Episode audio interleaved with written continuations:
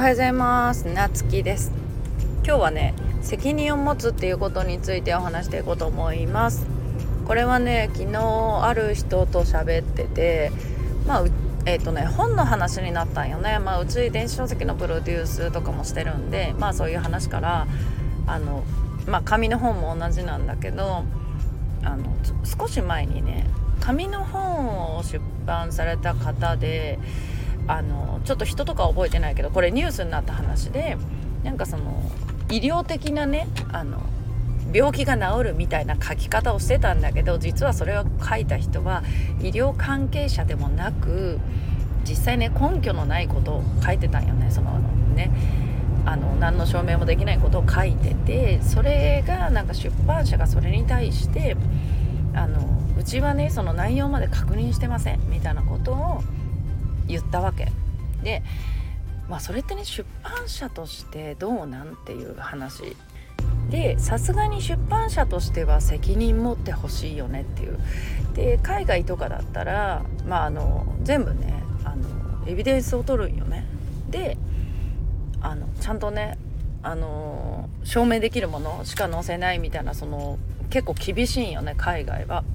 でまあ日本はそういうところが全然ねそういう決まりとかもなくてそういうのがないんだけどでもねそれを読んだ人は信じ込んじゃうやわけじゃん。でなんかさ昔さあのテレテレビ番組であったけどなんか納豆食べたら痩せるとかって言ってスーパーから納豆が消えたりした時があってまあ実はそれは何の根拠もなかったっていうかなんかちゃんと証明されてなかったみたいなね感じ後で話題になってでその番組終わったんだけどまあそれと同じなんよね。でうちがなぜそれをあの電子書籍の話の時にねそれを伝えるかっていうと自分の発信に責任を持ってほしい。で電子書籍を出版しようとうちは言ってるけどそのうちはその電子書籍ってもう自分で出版するっていうことだから書き方とか教えるけども電子書籍には自分とが発信することの責任を持ってほしいのとそれはあの書籍だけじゃなくて SNS で情報を発信する以上それがあのビジネスとしてやる場合の話ねこれ。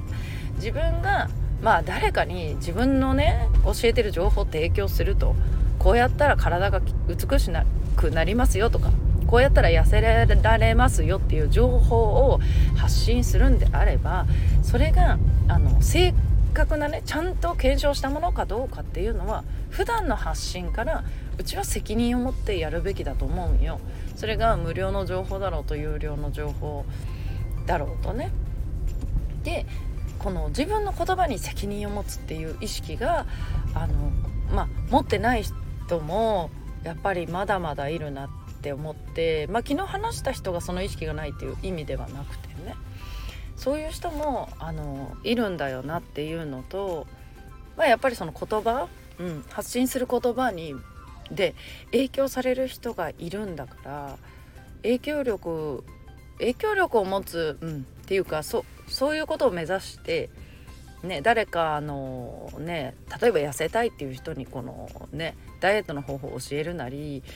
まあ、うちだったらこのビジネスしたいっていう人に対してねその稼げるっていうかねそのビジネスの方法を教えるんだったら、うん、ちゃんとあの検証してあの自信の持てるものしかやっぱり提供しないうん、その辺はやっぱりねあの言葉一つ一つにも SNS の発信一つ一つにも責任を持っていきたいなっていうのは、うん、思いました。ということでね皆さん今日も責任を持って情報を発信していきましょう。良い一日をお過ごしください。またお会いしましょう。